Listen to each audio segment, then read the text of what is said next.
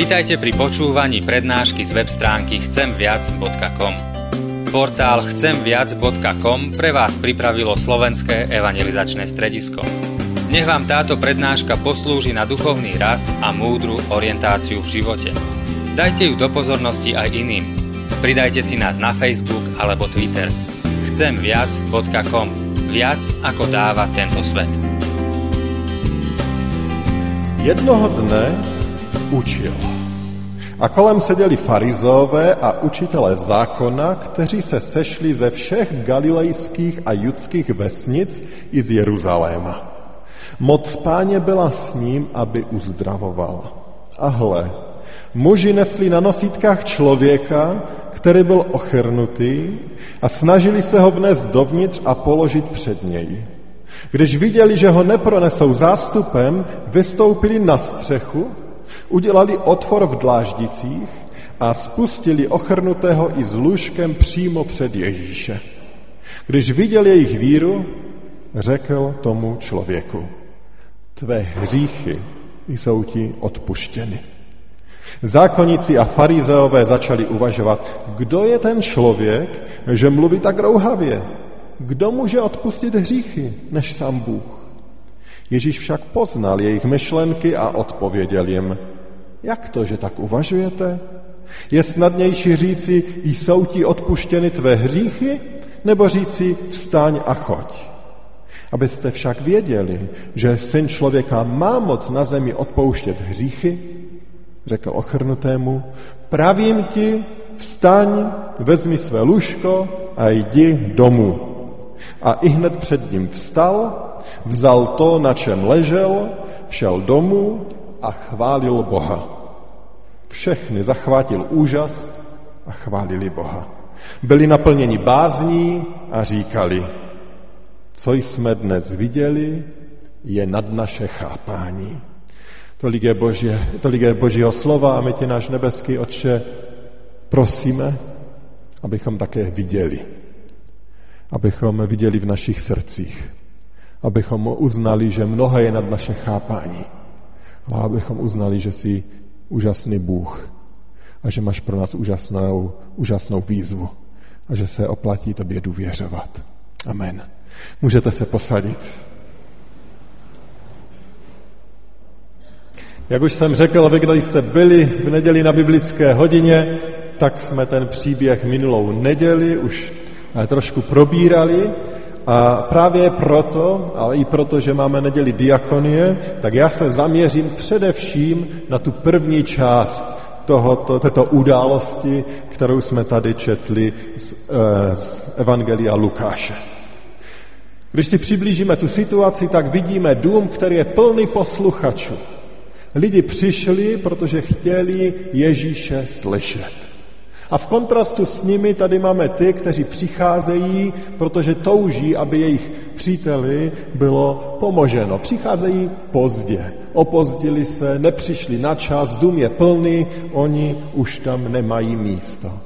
A tak se nám možná tak trošičku i připomíná, nebo alespoň mě se připomnělo, připomněla jiná situace, která se chronologicky udala později, a to když Marta s Marií byly u Ježíše. A tehda Marie byla ta, která poslouchala a, a Marta byla ta, která si tak trošičku stěžovala, že ona sama musí jenom něco dělat. A tehda pán Bůh, pán Ježíš, jak si vyvyšuje ty, kteří poslouchají. Takže i ti, kteří poslouchají v domě, určitě dělají dobrou věc ale evangelisté i sám Ježíš tu naši pozornost obracejí na toho chromého, ale nejen na něho, i na ty jeho přátele. A právě od těch jeho přátel, přátel toho chromého, bych se chtěl dnes učit a i nad nimi společně s vámi přemýšlet, protože to, co oni tady dělají, to je diakonie, o které chceme hovořit. A tak se společně chci podívat na to, co vlastně dělají a co to vlastně ta diakonie tedy je. To první, co bych chtěl říct, je, že diakonii děláme tehdy, když sloužíme. O tom vlastně hovoří už to samotné slovo diakonie, protože ono znamená služba. A ti čtyři muži, kteří tady jsou, ti slouží. Slouží velice konkrétně, slouží k tomu konkrétnímu chromému člověku. A vidíme zcela jasně z toho kontextu a z toho úsilí, které vyvinou, že nejde jen o jakousi povinnost, kterou jim někdo přikázal, ale že oni to dělají, protože ten člověk je pro ně vzácný. Nevíme přesně, jak jsem řekl, jaký mají vztah, ale jdou dál, než by museli. Ta služba se zakládá nad tím, že toho chromého přinesli. Přinesli ho k Ježíši. A už to samo o sobě určitě vyžadovalo úsilí. Dnes dospělého člověka to není nic jednoduchého, oni si museli udělat čas, Možná by také nebyt toho chromého stali někde v prvé řadě u Ježíše, slyšeli by ho, byli by mu blízko, ale oni se starají o toho, kdo nemůže, kdo potřebuje pomoc, slouží mu a přinášejí ho k Ježíši. Možná se vám také to spojuje s tím textem, který jsme tady četli od oltáře. Protože tady jsme četli o jiném chromem. O chromem, který ležel u rybníka Betesda. A tam v té situaci najednou nebyl nikdo, kdo by mu pomohl. Nebyl nikdo, kdo by mu posloužil. Známe ten příběh. On říká, že je 38 let chromý a lehává tam u toho rybníka a nikdy nebyl nikdo, kdo by mu pomohl, aby se první dostal do té vody, když se ta voda rozvíří. On neměl takové přátele, jako má chromy tady na této, eh, v tomto našem textu. A možná to trochu zjednodušujeme, ale realita je taková, že je obrovský rozdíl mezi tím, když někoho máme, aby nám posloužil, nebo nikoho nemáme. A důsledky eh, takové absence služebníků, těch, kteří dělají diakonii, jsou veliké. V tom je zásadní rozdíl. A my tady dneska mluvíme o diakonii a když se chceme učit to první, no tak to první, co se chceme učit, že také potřebujeme sloužit. A pozor, ta výzva je pro každého člověka, ta výzva není jenom pro zaměstnance diakonie. Ta výzva k tomu, abychom byli aktivní ve službě druhým, v diakonii, v tom, co je vlastně schováno pod tím dle Ježíše druhým nejdůležitějším přikázáním, abychom milovali blížního, to je to, k čemu jsme tady vyzýváni a k čemu je vyzýván úplně každý křesťan. Ne někteří, každý. Dovolte aspoň jeden citát, kterým bych toto chtěl demonstrovat, a to je z prvního listu Petrova ze čtvrté kapitoly, verš desátý, kdy apoštol Petr zapsal, každý, ať slouží, a tam je to slovo diakonie pro tu službu, každý, ať slouží druhým tím darem milosti, který přijal. Každý má sloužit, samozřejmě. Každý podle svých možností, podle svých schopností, ale každý je povolán, aby sloužil. Včera jsem to samé řekl v domově pro seniory. I tam to platí. I tam ti věřící lidé jsou povoláni k tomu, aby jeden druhému sloužili. Ano, už asi nepůjdou jeden druhému pomoct nějakou manuální dřinou, ale pořád mají tu možnost jeden se za druhého modlit, Pořád mají tu možnost jeden k druhému si sednout, poslouchat. Někteří mají oči lepší, mohou přečíst těm, kteří už nevidí. Ta služba je opravdu pro každého. A chtěl, abych, chtěl bych, abychom si znovu uvědomili, že k takovéto službě nás opravdu Pán Bůh volá. Ano, ta služba není lehká, je to často dřina, vyžaduje to oběti, taky ta služba není moc vidět, nedělá se skazatelny nebo z oltářního prostoru, ta služba se prostě dělá někde jinde a nějak jinak, ale je to služba, která je nezbytná. A tak možná ta otázka, kterou si teď můžeme položit, každý za sebe, eh, sloužím já takto? Má v mém životě prostor taková ta diakonie, kdy sloužím těm, kteří to potřebují? Je to obrovská výzva a tím víc v naší, v té dnešní době, ve které žijeme. Kdy jsme se tak trošku schovali za vysoké ploty, zavřeli se do těch eh, samostatných domů, kdy už skoro soused nezná souseda. Je to výzva, abychom měli otevřené oči a uši na potřeby těch, kteří jsou kolem nás a neviděli jen samého sobě. Když boží pán Bůh ve starém zákoně kritizuje Izrael za to, jak se chovají tak když to tak řeknu, když je pán Bůh v největší ráží, tak často připomíná, že znevažují vdovy a sirotky a nepomáhají jim. Nepomáhají těm eh, potřebným, těm, kteří jsou utlačovaní. On jim tam většinou e, nezdůrazňuje mnoho dalších věcí, ale dává, servíruje jim to velice jasně. On říká, kde tady je vidět ta vaše víra, když se chováte takto. A to je obrovská výzva i pro nás. Co by pán Bůh dneska řekl nám? Kde je vidět to ovoce naší víry v těch vztazích mezi námi, mezi lidmi? Je to výzva, abychom sloužili. Jak je to s lidmi, kteří bydlí možná jen kousíček kolem nás? Naši sousedé nepotřebují náhodou naši službu? Jak je to možná dokonce s našimi rodiči či prarodiči? Nepotřebují oni náhodou moji službu? To jsou důležité výzvy pro náš život a jedno z těch základních úkolů, které nám Pán Bůh dává. Takže ten první krok diakonii děláme, když sloužíme. To druhé, diakonii děláme, když uděláme o krok více. A to se učíme tady z tohoto příběhu. Dokážeme si to představit. Co oni udělali? Oni určitě eh, mohli se zastavit, říct, dívej se, kamaráde, je tady tak plno, že nemáme žádnou šanci, tady se prostě nedočkáme, je tady taková spousta lidí, že z toho dneska nic nebude. Možná to zkusíme zase někdy jindy a mohli se vrátit a rezignovat. Ale tito muži dělají o krok více. Tito muži dělají radikální krok.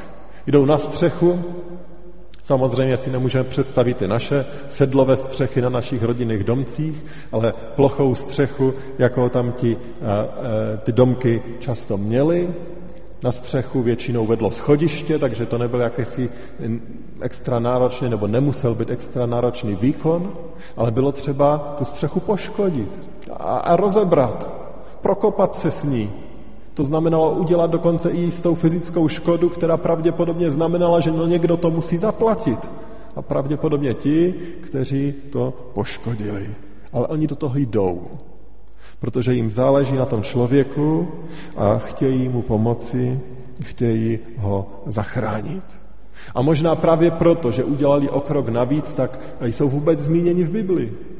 Kdyby tento krok navíc neudělali, možná bychom se o nich ani dneska nebavili, možná bychom o nich ani nečetli. Ale oni udělali o krok víc. Krok víc, než museli. Šli dále. A oni, myslím, taky reflektují to, co sám Ježíš říká, protože on sám nás volá k tomu, abychom dělali o ten krok více. Eh, pán Ježíš například říká, kdo tě donutí k službě na jednu míli, jdi s ním dvě. Prostě udělej o krok, respektive o míli více. A jinde říká, tomu, kdo tě udeří do tváře, nastavit druhou. A bude-li ti brat plášť, nech mu i koši. No prostě udělej o krok více. A to je výzva, která je samému Ježíši vlastní. Ježíš totiž nás volá, abychom udělali o krok více ve službě blížnímu. A jsem přesvědčený o tom, že ďábel chce přesný opak. Ďábel chce, abychom udělali o krok méně. A ďábel většinou jeho pokušení nepřicházejí najednou to nejhorší, ale to pokušení přichází tak, že řekne, no udělej o krok méně. Vždyť to úplně bude stačit, když uděláš o kruček méně. I tak to pořád bude krok, o pořád to bude docela dobré. On vám třeba řekne, no co by si sklekal k modlitbě? Teď modlit se můžeme jakkoliv, v jakékoliv pozici, co by se stali tak pokořoval, že to není třeba. I tak je to dobrá modlitba. A nebo vám řekne, no tak proč bys chodil do kostela? Vždyť hlavně je slyšet to boží slovo a to si můžu poslechnout, když si dneska pustím rádio a slyším to boží slovo a všecko je v pořádku. Ďábel vždycky řekne, abychom udělali pouze o kruček méně. Ale kruček za kručkem on jde tam, aby nás likvidoval. Proč bys chodil za tou nemocnou sousedkou každý týden a navštěvoval ji? Vždyť nemusíš tak často. Vždyť stačí, když ji navštívíš před nějakými významnými svátky. Vždyť dokonce i u nás v kostele jsou takoví, kteří nenavštěvují vůbec nikoho. No pořád budeš dobrý, když tam před svátky zajdeš. Ďábel vždycky bude chtít, abychom udělali o krok méně, když to Kristus chce přesný opak. Kristus nás vede k tomu, abychom z lásky k blížnímu udělali o krok více. A toto, tato výzva platí ve všech oblastech, ale v té oblasti diakonie platí obzvlášť. Když sloužíme jeden druhému, když sloužíme těm potřebným, inspirujeme se těmito čtyřmi muži, kteří vytrvale hledali způsob, udělejme i my o krok navíc. Ti čtyři muži spustili toho ochornatého před Ježíše a, a potom, potom tam je to třetí, co charakterizuje diakonii a co bych chtěl dneska zmínit. A to to, že diakonii děláme, když u nás Ježíš vidí víru. Takže diakonii děláme, když sloužíme, když uděláme o krok navíc a tehdy, když u nás Ježíš vidí víru. Ve všech třech těch evangelích, které tento příběh popisují, vidíme velice zajímavou větu. Doslova stejnou. Evangelisté zaznamenali, když Ježíš viděl jejich víru. Čí víru Ježíš viděl? Když Ježíš viděl jejich víru. A poslechněme si celý ten verš. Když Ježíš viděl jejich víru, řekl tomu člověku, tvé hříchy jsou ti odpuštěny. Čí víru Ježíš viděl? No určitě viděl víru toho chromého muže, protože Ježíš neodpouští hříchy zástupně. On odpouští těm, kteří činí pokání, kteří věří. Takže určitě viděl víru toho chromého. Nicméně on viděl i víru těch, kteří ho přinesli. Proto tam není napsáno, když viděl jeho víru, ale když viděl jejich víru. Co to znamená?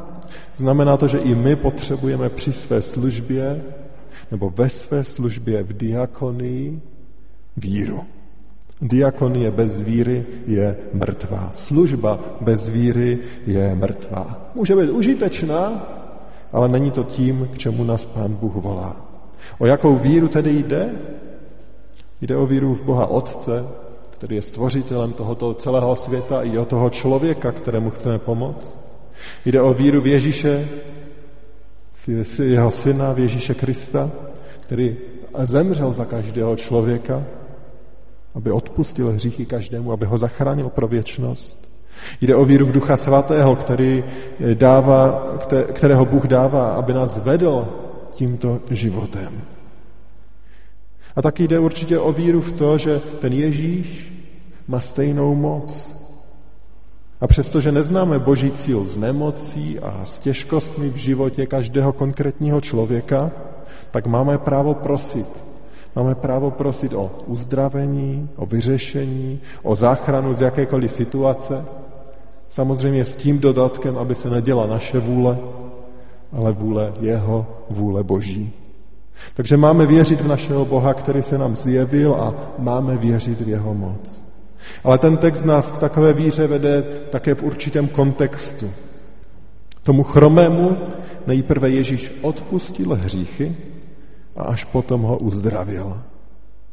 A ta naše víra v Ježíše musí stát na přesvědčení, že to nejdůležitější v našem životě je odpuštění našich hříchů